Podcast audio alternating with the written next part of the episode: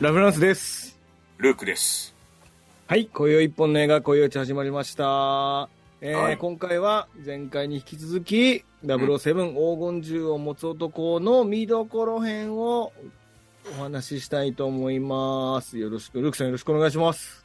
お願いします。はい。あの、ちょっと前回、長くなってしまいましたけど、まだ編集してないから短くなってる可能性もありますが、ありがとうございます。頑張っていきましょう。 はい。はい。えー今回は、えー見どころ編の方をお話ししますね。で、前回は、えー定番設定という、我々のが勝手に決めてる定番設定というのがありまして、まあ、00とは何ぞやとか、キャラクターとか、設定、えー乗り物とか、そういうことのお話をしておりますので、興味のある方は聞いてください。はい。では、見どころ編ですね。えー見どころ編は大きくは5つかな、えーありますということで、これ、あの、僕が勝手に考えたことですんで、ルークさんがどんどん口挟んでいただくのはもう大歓迎ですんでね。はい。はい。ということでいきたいと思います。まず一つ目です。えー今回の、えー見どころ一つ目は、ムーアボンドの魅力全開軽妙で大胆女たらしいということで、うん。えーこの、まあ、前作の「死ぬのは奴らだ」でも、まあ、ムロジャー・ムーアの魅力というのは出てたと思うんですけども、まあ、僕はこの映画から彼の007としのその007像ですねロジャー・ムーアがジェームズ・ボンドになったっていう像そのイメージをここれで定着したのかなっていううん。気がしましたね。まあ、ムーアも言ってたよ。この前会った時。 友達かお飲み屋のおっさんうん、あのー、2作目ぐらいで、うんうんうん、あの、いや、こうやるべきかってなんとなく分かったって言ってたから。ええそうなのうん。ムーアがだから自分の中での像が固まったんじゃないかな。おおへ出てえきましたわ。うん。うーんなるほど 聞いてたよどう突っ込んでいいか分からへんわ、ねあねあのそうねそうそうあまあそういうことですねまあ確かにでも見てても本当にこれ今楽楽しく楽しそうに演じてるのもなんとなく分かりますしうん。なんかその彼なりにこういう風にやるって決まったんやなっていうのはすごいよく分かるんですよねね。う。うんんでまあ、まあ、どういうことかというと、例えばその、まあ、ジェームス・ボンドあるあるですけども、こう、知識ひけらかす、うあん。のー、これって何かねって言われたら、もうすぐなん、それ全部説明できるぐらい、なんかこう、賢ひけらかすボンドとかね。だよね。うん。で、あちとょっとそそのの、ヒ女カ性。ル漫画のさ、うんあの、説明求められてたじゃん。はいはい、最初にね。はい。うんオフィスでね。はい、あの時そのサーカスから出てきた薄利多売の殺し屋とかって言ってたけどさ言って た。あの一人3億円も漏らしたら薄利多売ちゃうでみたいなねああ、そうですね。でもゴールド銃使っ使っ使ってるから経費すごいすごいのかな、経費すごいんじゃないですか。ね、だからそういう意味でう薄利かなーん。うーうんん100万ドル、あちょっと待って、100万ドルが当時の単1ドル300円って言ってそうそうそううんた ?100 万ドル、あ、そうか、大体そうか3億そう円でだすね、3億ぐらいですよね。そうか、そうか、そうか、そうだでからすね。そのそれはほらもう スカラ漫画が結構その名前が売れててうん。一人100万ドルっていうのが通ってたとするとうんうん普通の人だったら売り上げはわかるわけようん。うん。でうも、んボンドがすごいのは、やっぱりそこ経費いっぱいかかってんだぞと。うんうんうん。そこまで含めた情報量の多さってい うね。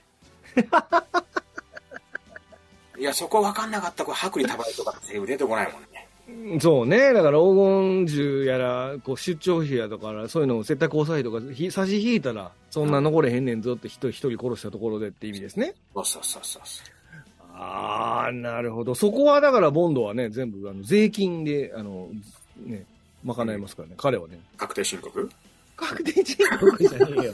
何で確定申告すんのボンドって何なのあの、公え務っ員と、非正規なのあの人。確定申告すんのすごいなあだって、もらってる先、政府だけでしょ 他にもなんか、バイトもしてるってこともしかして。分かんないね。だから薄利多売とかわかんのか。分かんじゃない。怖いなぁ。ますます怖いな、ボンうドんは。、すごいよね。なるほどな。そうですね。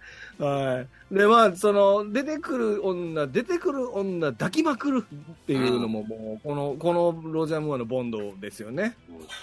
だってもうこれ俺がベッドに置いてる抱き枕だってそんなに抱いてないよあ 大体放置してるからねもう最近そうですね。うんそのぐらい抱き枕どころじゃないってことですよね。たらしですなたらしそうそうそう。晩目、夜、夜は君と、グッドナイトに夜は君と一緒に食事するからって言ったら、分かった、私じゃあワイン冷やしとくわって言ったら、あの、 その他を温めといてってあの、 言ってたからね。あの、日本語吹き替え版やとね。機械だと他そう他の吹き替え版やと広川大志郎が他のところを温めといてって言いました。あーえげつない役します ななるほど、そうね、そうそう。うんその後、女の子二人乗ってる車乗って、ニコって笑いながら去っていって、グッドナイト怒るっていうシーン。はいはいはいはいそういうなんかもう関係ないです。彼はもうそんな、もう一途とかそんなん関係ないですから、も関係ないねううん、好きな女は全部ものにするって、もういうイメージももう、ここの人の方がそのイメージ強いですよね、やっぱり。そうですうね、ん、こう、やっぱりえ笑顔で口説くと言いますか。うん、そうんういうねロジャー・ムーア自身はあの、うんベッドシーン好きじゃなかったらしいけどね全然見えないですけど、そんな風にね。だからなんかインタビューでそれ聞かれた時に「いやあれは代役立ててんだよ」とか冗談で言ってたみたいだよねえー、なるほどね。うん。ですね。まあ、なので、まあ、その、こう、あと、こう、彼は結構、今回はシリアスなシーンもか、か、多くあって、そこも、こう、こなしてて。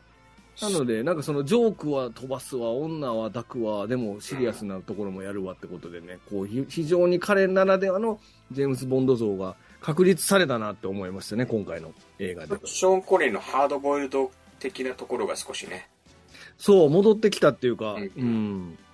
すごいあります、これ、ハードボイルドな感じが。まあその辺がやっぱだから、あのガンバレルの時にねうん。あのし言った通り主張してたんだよねそのだからおちゃらけ だけはダメだぞっていうね ガイア・ハミルトンに。そうそうそうなるほど。だからこんなにかっこよく撮れてるわけですそういねう。こと、うん、あー、なるほどね。うん絶対使いましたと思いますけどね、はいはいえ次。そして、えー殺しのライセンスを持つ男ということですね。まあ、彼が、だから、その、えーいわゆるその殺しのライセンスを持ってると。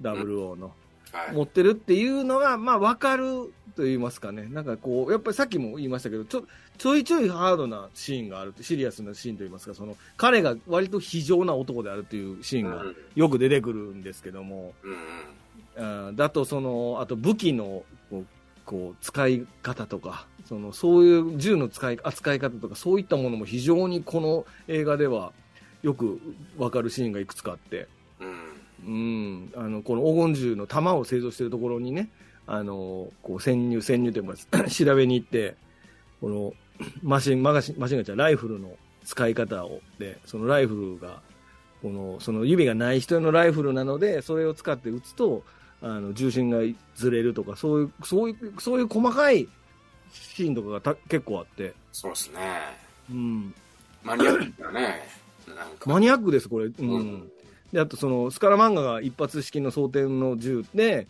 うんえー PBK が、ワルサ、彼が、まあ、ジェームズ・ボンドが支給されてるワルサ PBK は6発っていう。うん僕初めて知りました。6発なんやと思って。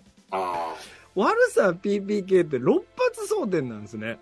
まあ基本ね、あのー女バ性ンバン打とついう銃じゃなかい、もんね。うん女。性がハンドバッグに忍ばせるぐらいのね、そうですよね。小さい銃なんですよ小ね。型銃だからねう。ん。うん6発装填とは思えんかったと思う。うん。っていう話とか。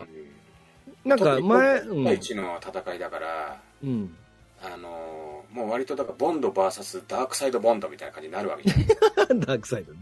う。うんん、だからそのそねやっぱ銃と銃のやっぱ力比べみたいなのはすごい、そうですね。うん、うんまあ、スカラ漫画がさ冒頭からずーっとそのボンジェボンドのことをライバル視してると言いますか意識してるっていうシーンから、まあまあ、最初その自分の鏡の間にあのボンドの蝋人形を置いてるぐらいですからめちゃめちゃ意識をしてて、ううんん、でそのその挑戦を、まあ、ボンドが買うみたいな形の映画ですもんね今回のやつそうですねうんこれ今し YouTube 見てる皆さんちょっと見てもらえばいいけどこのあの2人背中向けて並んでるのめちゃでかいっすねスカラ漫画。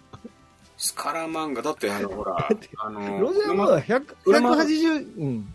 の車乗ってるシーンの時あの屋根から顔出てたでしょだって、か屋根から顔出てましたね。だから、そうそう、ルーフ越しで運転してましたもんね。うん、最初パッと見た時ゴーカート乗ってんのかと思った もんまあ出てないけどね顔 飛び出てたら、と空飛んでたらどないなんねんって話ですよ苦しいようん、うね、ん苦しいね。 はい。というね、このシリア、まあ初期作品にあった冷酷なボンドですかね、そういうものが見られる。まあドクター・ノーのね、あの待ち伏せしてスパンって撃つシーンとかね、うんあれもスミスは、スミスウェストンは何発でっていうくだりありましたけど、はいはい今回もね、そういう、それをイメイメージするようなシーンがあって、うんとにかく銃構えてるシーンが多いわけです、このジェームス・ボンドはね。ね、う、うんん、前回は多分ほとんど撃ってないんちゃうかな。前回はほぼ殺してないからね、うん、そうそうそうそう、それに比べて今回はね、結構、まあ、結構殺してるってわけじゃないですけど、その構え銃を構えてるシーンがすごく印象的なので、ジェームス・ボンドの印象ってこう銃を、まあ、持ってるかかこう、こっち向けて構えてるか、頑張れるのシーンですっていうシーンがあって、うんその知るそのシーンが映画に出てくることって割と少ないんですけど、うんこの映画はすごく出てくるうん、そうですよね、うん、そういう上でも、やっぱり今まさに引き金を引いて殺そうとしているジェームス・ボンドが見れるっていうことですよね。うんうん、そういう意味では、えーまあ、殺しのライセンスを持つ男の非常な面が見れるというのも、この映画の楽しみ方の一つなのかなと思いましたね。ううんん。はい。で、そして、どこに行っても危機一髪、空手アクションからカーチェイスということで、えーまあ、今回その、えーアジアなので、まあ、これ空手シーンがなぜかタイで行われてるんですけど、 謎なんですけど。ひどかったよねううんんうん、で、これ、あのーこの映画ね、124分だったっけなあるんですけど、これ、今回僕見直したんですけど、これ、たるいシーンほとんどないですね、この映画。なんか、なんでしょうね。なんか、まったりしたシーンがああんまりない。あーうんあのあるとすれば、イチャついてるシーンっていうところなんですけど。結構その国変わったり場所変わる時もうん。そこの地名の話が出たらもうすぐそこの行った先のシーンにパッと切り替わって、そうそうそうそうそう。なんかよくあるさ飛行機が着陸するシーンを入れるとか、うん、あそういうなんかこうう、ん。ないですね間間がないよねうん、なんかね、こバれシバ編シ集がうまいのかな編集がうまいのかわかんないですけど、すごくテンポ良くて、そうですあのーまったり、前に見た時には僕まったりしてると思ってたんですけど、今回見直したらめ全然、いや、もう死ぬのは奴らの方がだいぶまったりしとるとっていう映画なんですけど、死ぬのは奴らだってこう、みなんか、おなんか怒るぞ、なんか怒るぞ、なんか怒るぞ、怒れへん、みたいなのが多多かったんですけど、食われるぞ、食われるぞ、食われるぞ、食われへん、とか。そんなシーン多かったんです けど、今回そういう、も、なんか、もったいぶったシーン全然なくて。うん。まあ、だから空手道場に行ハけイば。ホットの道場うんはいのはい。はい。シーンはちょっと謎が多すぎて、謎多すぎですよ。うん、あのあれ、まず、り力士の老人形が突然、あの、本物の力士で、なんかし、倒される、戦ってくるじゃない戦殺すにうかかってくる。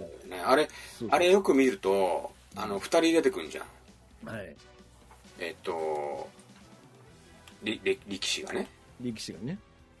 うん、であれあれと思って見たんだけどうん。えっと一人の相撲レスラーがよく見たら、うんうんあれでしたよ太太った浅野忠信だったよあ、マジっすかうんえー。まあ多分違うと思うけどね、いや、多分ってか、ま、絶対ちゃいますけどね。うんあと、その力士を2回目相撲レスラーで言い直したら、なんか理由があるんですかえっとちょっとあの え洋洋画風に言ってみただけ、洋和ぶりね。うん なるほど。浅野忠信が出てたってことですね。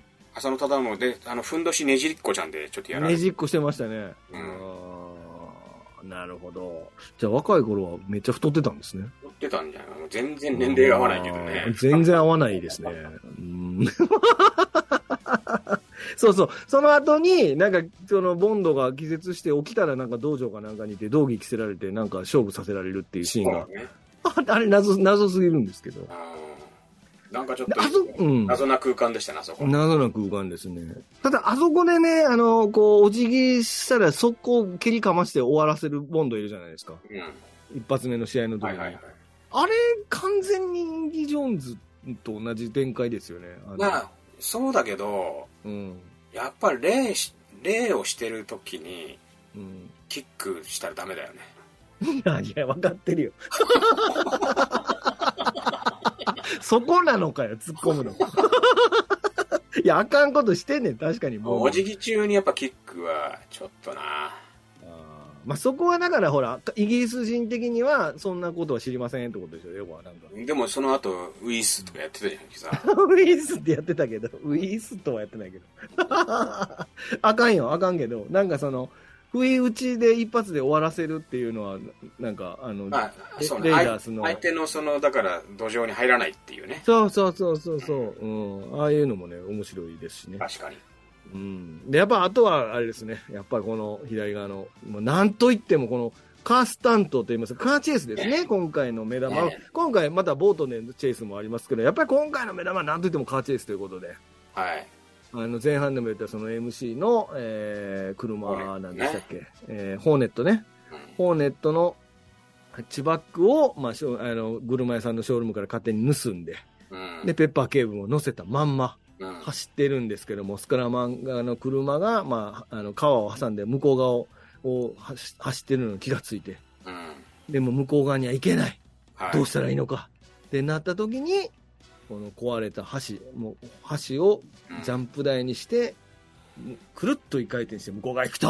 うんうんこの歴史に残るこのお母さんと。うんアストロスパイラルジャンプね。アストロスパイラルジャンプって言うんですか、これ。あうん。あ、めちゃくちゃこれ大変だったんですよね、こうやってね。これでも時速60キロ強しか出てないらしいよね、これ。へえ、いいそわれで行けんの、向こう側に。うん。で、なんかやっぱり、ね。確かにそそんなにスピード出てないもんね、うでしょ。で、コンピューター使ってね、すごい計算して、これ。はいはいはい。 270度回転してんのかな。うんうんうんこれでもなんか、あの、スタントマン用意してたのに、うん。はその人がなんかで帰っちゃって、い。うんうん。整備士の人が代役で運転して、 はいはいはそれで一発成功決めたっていうい。ね。すげえ。うん一発成功すごいね、これ。一発成功じゃなかったらありえないですけどね。まあそうだよね。うーんこれ本当にやってんだもうありえないようね。ーんありえないですよ、これ。すこごれこのい。時にさ、うんピューそうそうそうそうそう。これあの、ジョン・バリの人だからね。うんじゃあまあこれ、あのー今やったら絶対に当てない音ですよね。うん こんな、れねあの、効果音じゃなくて、はバック流れてる、そのジョン・バリのテーマ曲の、い。うん。が、あの、ジョン・バリが聞き化してそこにピューを入れちゃったらしいん だよね。めっちゃ安くなっち ゃった。余計なことすんな。 だからもう、めっちゃコミカルに見えるんですよ、これね。まあ、ペッパーもいるからね、いいんだけペどッね。パーもいるから、そうそうそう。うんそうそうそう。ででも、も、 0な0んかでセも、ブンっていうと、まあこのシーン上げる人はやっぱり。上げる人多いですよ。だからやっぱ、ダイヤモンドの時のカタリン走行から始まるわけですけども。いわゆるもう車のアクションがもう曲芸の 域になってくるってことです、だうんん。だんだん。すごいね、本当。うん、これはすごい。そのバーン降りたら、うわーっつってペッパー警部後ろ吹っ飛んでましたけど、あの、二人ともシートベルトもしませんからね。ありえへんやろ、と思う。あのだそうさっき、ね前半でも言ったけど、このシーンも含めて、やっぱりペッパーボンドが一番の見せ場じゃないかなってペいうッパーボンド一面の見せ場ですよ、本当に。あー二人とも会って気づきますからね。あ、あの時のってなりますもんね。いいよね、あれね。うんあれいい。そうそうそう。イギリスの諜報部員がバレててええんかいと思いましたけど。うん、あれいいですよ。まあ、このね、アクションはもう最高ですからね。もうこれぜひ、この、本当にね、やっぱカースタント、これまあちっちゃい車で走ってるんで、迫力満点です。もう、やっぱね、ショーン・コネリーの頃のアクションとやっぱ違いますね。なんか、もう、この辺になってくると、アカースアクション、カーチェイスシーンだけでも見応えがたっぷりになってきてますからね。肉弾戦だけじゃないよね、だからそうん、うのん、うん。見せ方そがうね。。うん。カースタントはもう、のもうね、やっぱボンド映画ならではのアイデアがどんどんどんどん出てきますからね。これはその、この、その中でもこれは、前作においても、名シーンの一つに挙げる人が多いって言いますか。うん。と言われてもいいぐらい有名なアクションシーンですまかあらね、一応あの、ボートアクションもあるしね、あの前回に引き続きあるあるある。うん。あの、象の木彫り売りつけた少年、ボーンと押し飛ばしてる。あれもひどいね。うんあれもひどい。あれも非常なボンドですよね。ねうんそうそうそう。っていうことですね。はい。うん、ところでね、このね、えっ、と、ルークさん、この、あの、この右側に、この空手アクションの時に二人、あの女性、あのー、女性が。のね、うんはい、い、いるんですけど、あの、この、この方、わかりました、うん右側の女性の。これは俺のおばあちゃんじゃないかな。 え、これ左側の女性、これ男ですかいやいやいやいや。これ、あ、待てよ、これ俺のおじいちゃんかな、こっちは。おじいちゃん。う左側ね。ん。うん。どういうことタイの 人この女性の方ね。あこの方。うんこの人です。あ。ああ、カンフーハッスル。カンフーハッスルのあの、大家さんのあの、髪の毛カーラー巻いてるおばあちゃん、かユンチュウっていう方ですね。マジっすか。そうなんです。彼女の若い頃、確かに顔そうですよね。ああ、そう言われりゃそうだけど。そうなんですよ。カンフーハッスルに出てたね、この強い、ギャー言うてあの、相手倒すあの、だってこれ、このね、時もすごい強かったもんね、戦い。強いです、強いです。だから当時から強いということですよ。なるほどうね。ん、というね、このユン・チウというね、しょあのカンフーハッスルのすっげえ怖いおばちゃんがマジか。黄金銃に出ておりますとすいうごいっこすとを,、ね。はい、を見つけましたんでね、はい、これもまえたえカンフーハッスル見た人は、ええー、って思ってくださいね。うん。はい。で、えー悪役の魅力、組織ではなく、個人事業的な犯罪ということでですね、まあ、今回の敵ですね、先ほどからすごいかっこ素晴らしい素晴らしいって言って、スカラマンガはい、はい。ですね、クリストファー・リーがやってるスカラマンガなんです。まあ、彼が、えーこれまでみたいな大きな組織のボスではないということですね、今回の敵としては。まあ、個人で動く悪役なんですけども、まあ、だから、なので、その彼と、えー彼がいわゆるそのボンドに狙いを定めてて、ボンドはそれその勝負に挑むということで、いわゆるその1対1の構図になってるってことで、今回の映画ってずっと。うん。はいまあ、いろんな、あの、まあ、ほそのソーラーアジテーターでしたっけはいはい。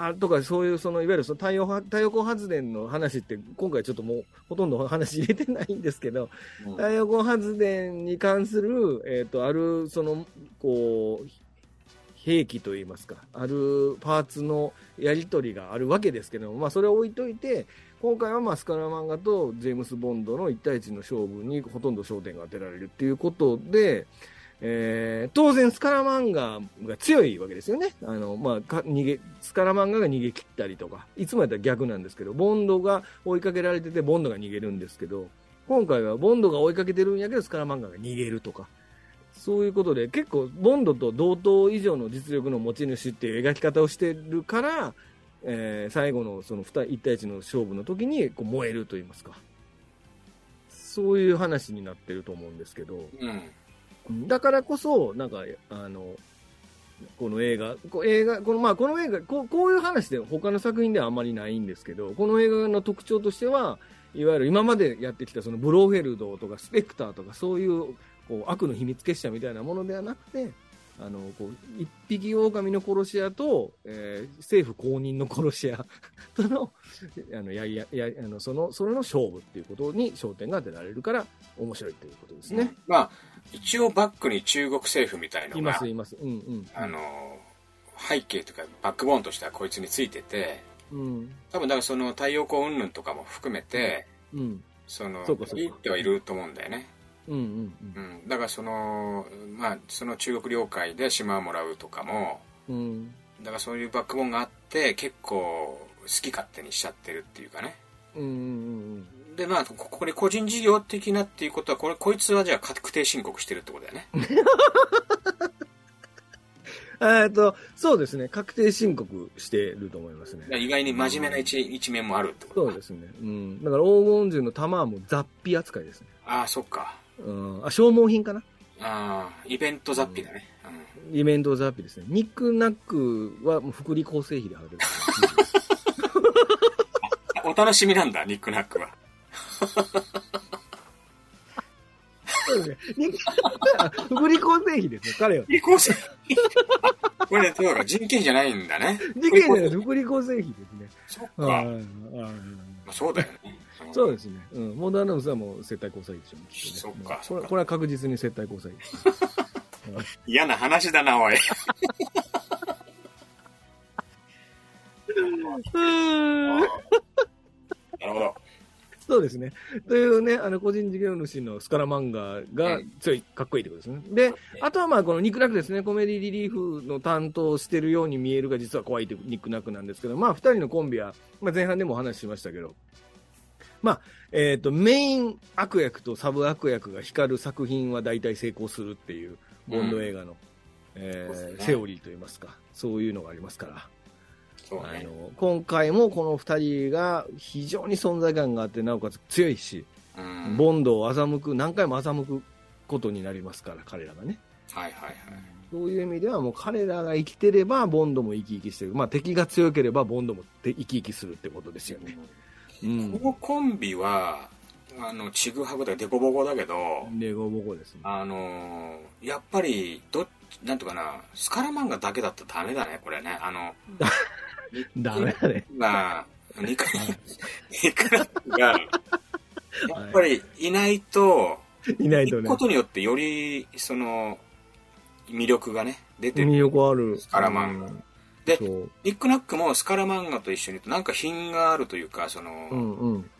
ね、すいいよね。だからその、料理もうま二いし人ね二。人のその、コンビ具合が、うんうん、とてもいい。だべあの一緒にい一緒にいることだけは分かってるけど彼ら二人が過去何かあったとかほとんど何にも描かれてませんねこれねそうね。うん。それなのに魅魅力があると言いますか、うんまあ別このの映画であれでしょう、だってあの、サンダードームの中で担いでたもんね。いや違うわ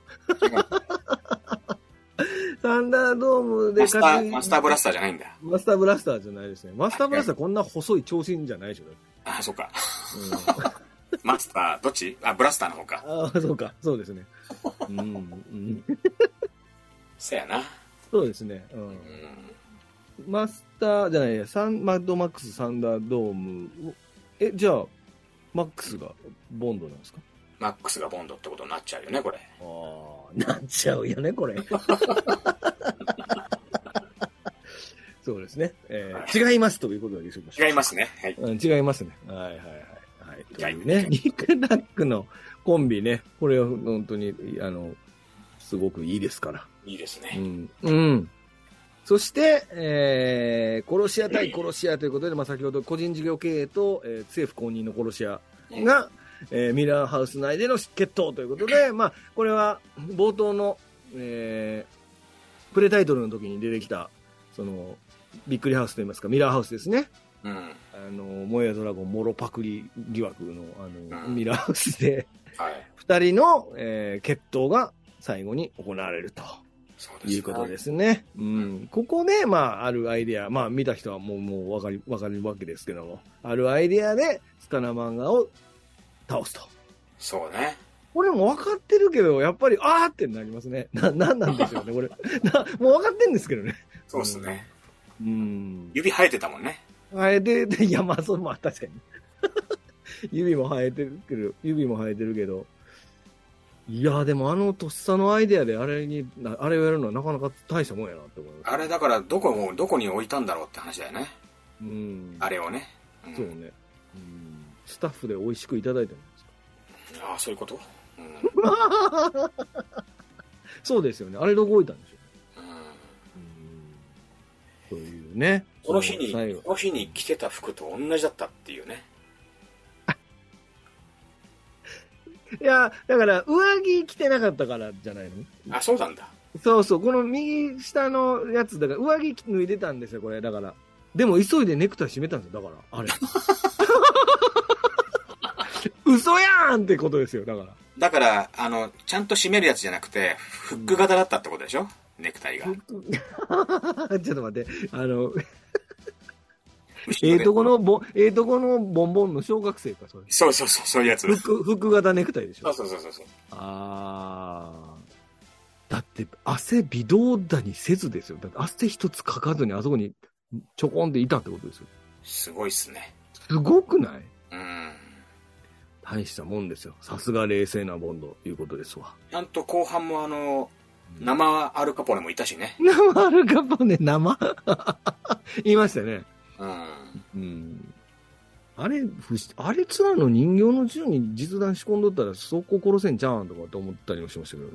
うんああれは空砲なんやとか思ったりしましたそれはね、あの、なん経費になんないらしいよ。あの、ああ、それは経費にはならんのか。な、まあ、ななる、何 減価償却になっちゃうんだよね。だからちょっとな。銀河焼却な、だって、そう、な、高くないや ろ。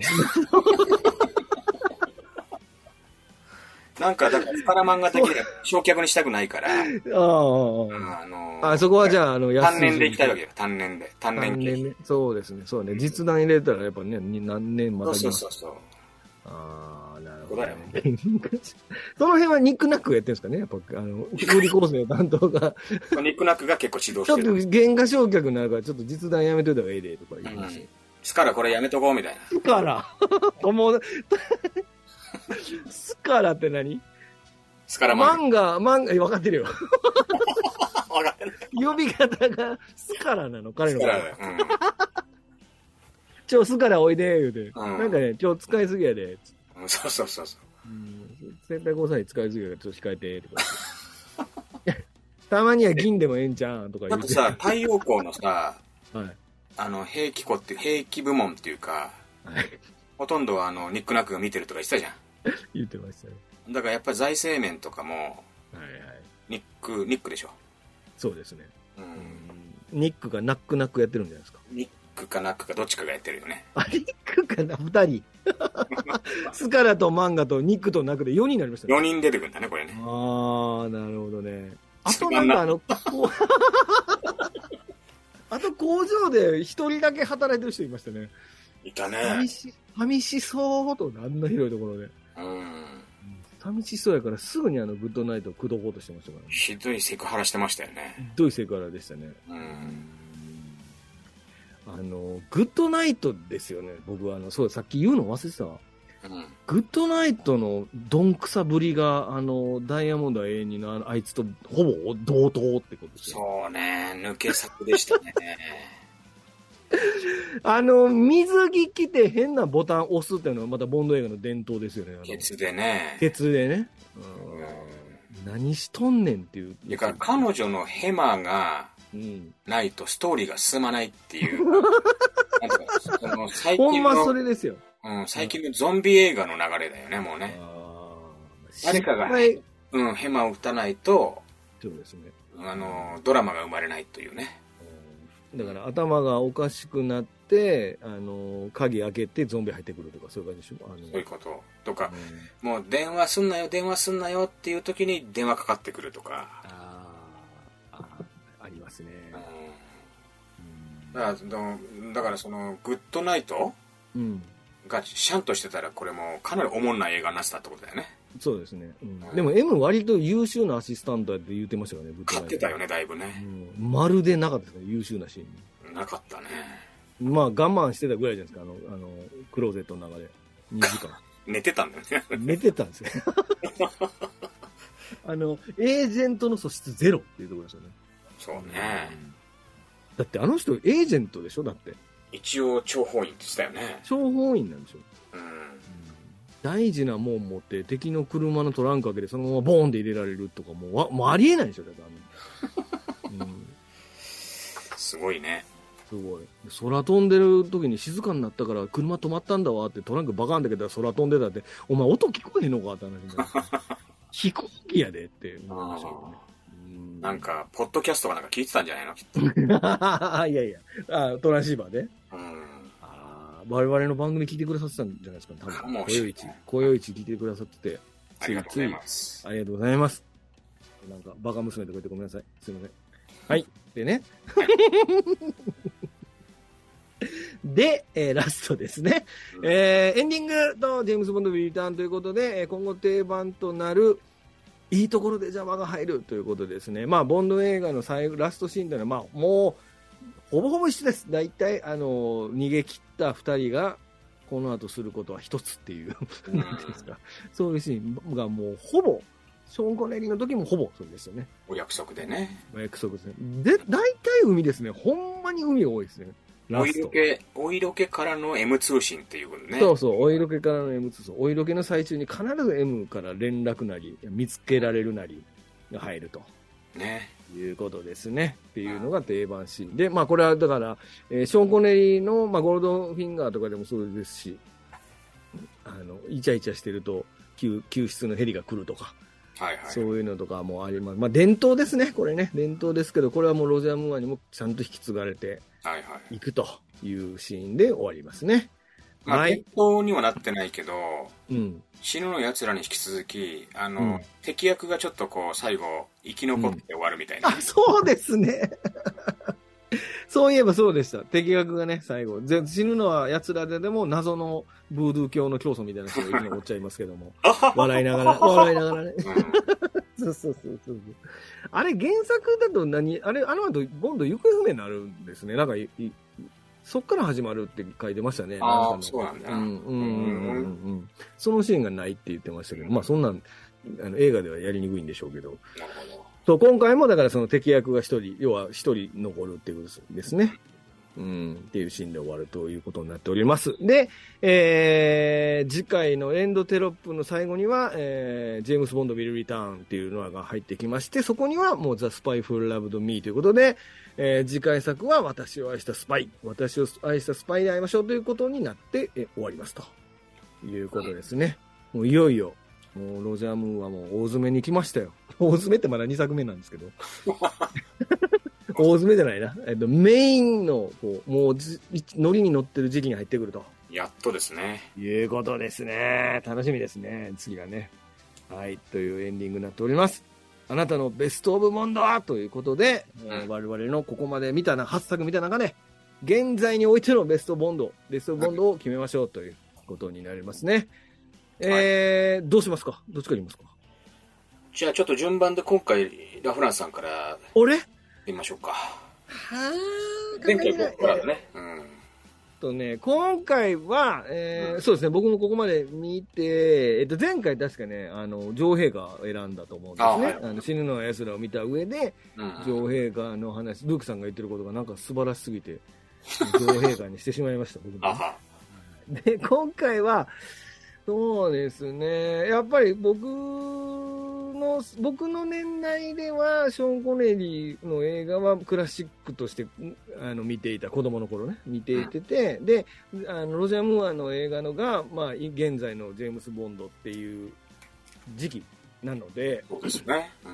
まあ、その中で、えーこう今見てる順番で言うとこのじ、まあ、ももちろんこの時代当時別にオンタイムで見てるわけじゃないんですけど、えーよく見てた映画の映画の中に入ってきたんですよ僕がよく見てるダブルシリーズの映画の範疇に入ってきた今僕らが紹介してる映画がおなるほど、なるほど。うん、その中で、えーこの、えー黄金銃を持つ男を今回見直したんですけども今回見直して思ったのは、まあ、途中でも言ってましたけど非常にスピーディーな話でうん高等高等向けは、まあ、もちろん高等向けなんですけど、まあ、アジアっていうその場所を差し引いたとしてもあのロジャー・ムーアのジェームス・ボンドが非常にかっこよくそしてコミカルの部分はコミカルにで、うんお色気はたっぷりっていうところでちゃこう全部の要素が詰まっててうまく見せてるのでうんうん。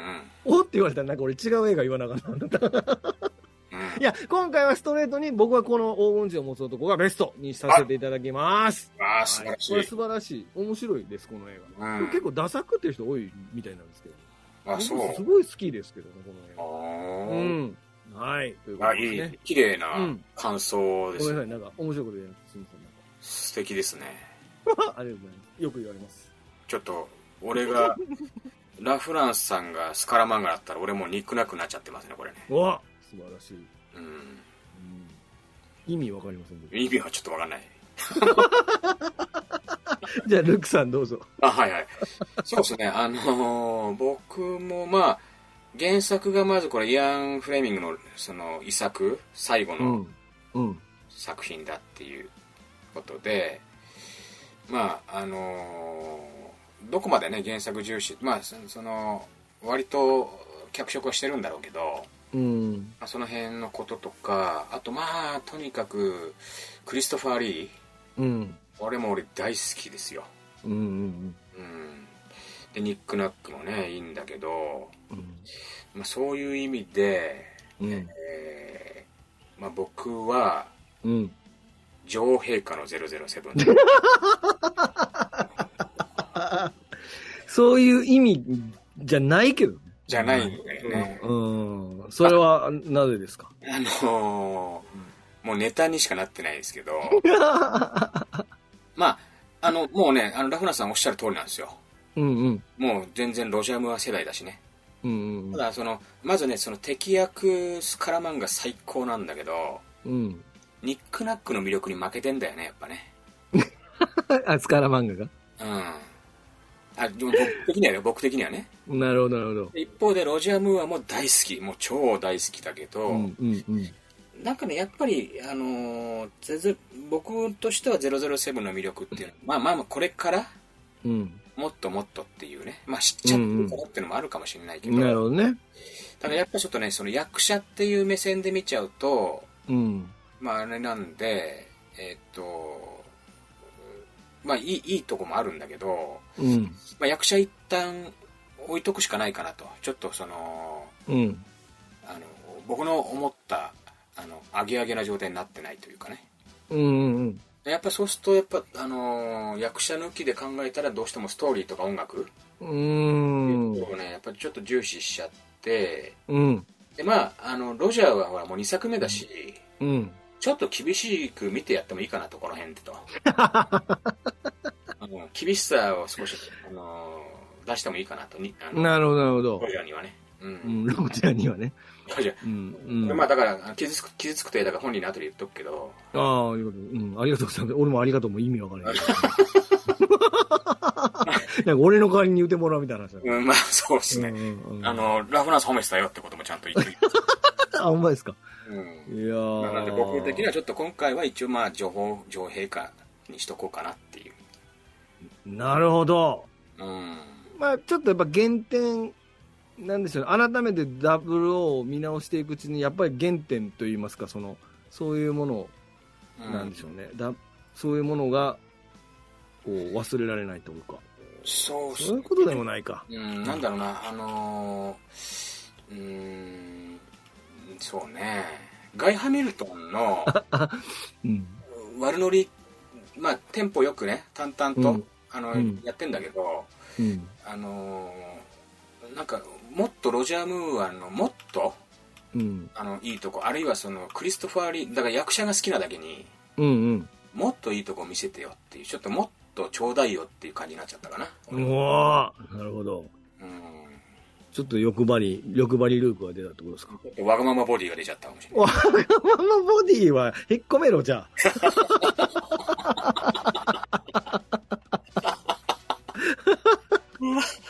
美しくねえよ、じゃあ。うん。なるほどね。そうかそうだ ね美しくないね、わかりました。うん、はい。あ、じゃあ、えー今回のベストボンド、僕は、えー今回の黄金城もそとこで、えールークさんは、えーおえー何でしたっけ上 陛下女王陛下ですね。うはい。女王陛下、強いですね。いや女王陛下、今俺も上がってる回数多いよ。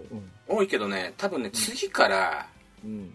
ちょっと勝てなくなってくるかもしれないねやっぱり、うん、ああ。もう次言うこと決まったようなもんですけど、今の、今なんですそれはまだわかんないけどねなるほどね。見直してみるとねあ。のラフナスさんもいきなり次あたりロシアとか行ってくるかもしれない俺もロシア好きやからな。 わかりますみんわ、なそとこれ。だよねそれがねうんうーん。なんか、やっぱ思い、なんかこう続けて見てるんでね、あの作品のとかいろいろまた思い出す、思い出成分入ってきますからね、過去に見たやつはまた。そうなんですよ、うーんうんやっぱショーン・コネリーよかったなとか思い始めるとまたコロって変わっちゃいますからね。うーんそうなのよねちょっとねうんちょっわかるわとショーン・コネリーね、少し恋しくなってるよね。なりますよね。うーん確かになちょっとこの間僕ザ・ロック見たばっかりやったから、あのもう今恋しくてしょうがないですね、ショーン・コネリー。 ジョージ・レーザンディは、ジョージ・レズメもどうでもいいですね。あ、いやいや、嘘嘘嘘嘘。ジョージ・レーゼンビーも良かったですよ。だから女王陛下も前回女王陛下でしたから、僕ね。あの、モード・アダムスってさ、はいはい。あの、ヘルハンターっていうね、うん。ナチの残党とナチハンターみたいな戦いの映画があるんだけど、うん。そこでジョージ・レーゼンビーと共演してんだ よね。面白い。うん。うん。あんまもう、だから、へえ結構全然、あの、絞り切ってないから、ジョージ・レーゼンビーって、あの、うん。そんなにかっこいい。絞り。なるほどね。わがままボディやったんですねじゃわあがままボディになりかけてるんだけど。なるほどね。ありました。はい。じゃあ、いいですか。こんな感じですかね、今回は。そうですね。まあ、ニックナックについて最後ちょっと言っとくと、うんうんうんうん。もうすごい好きなんですよね。なんかな、なんでだろう。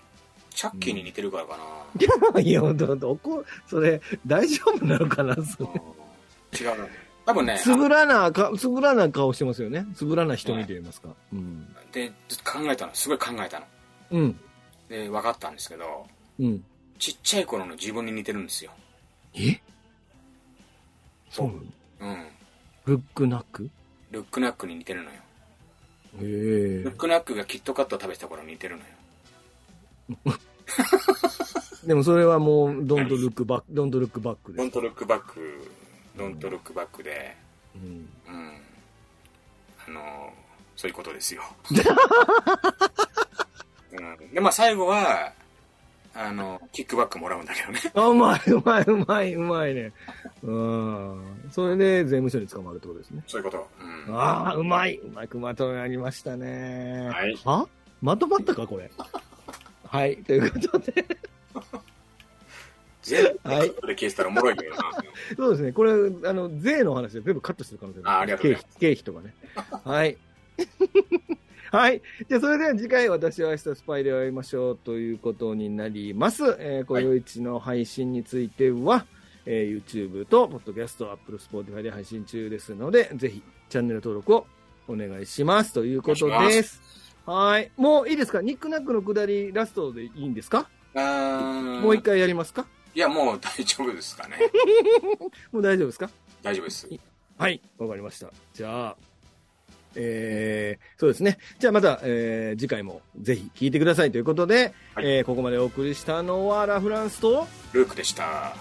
ルークさん何ボディでしたっえ、わがままボディ。けわわがままボディのルークでした。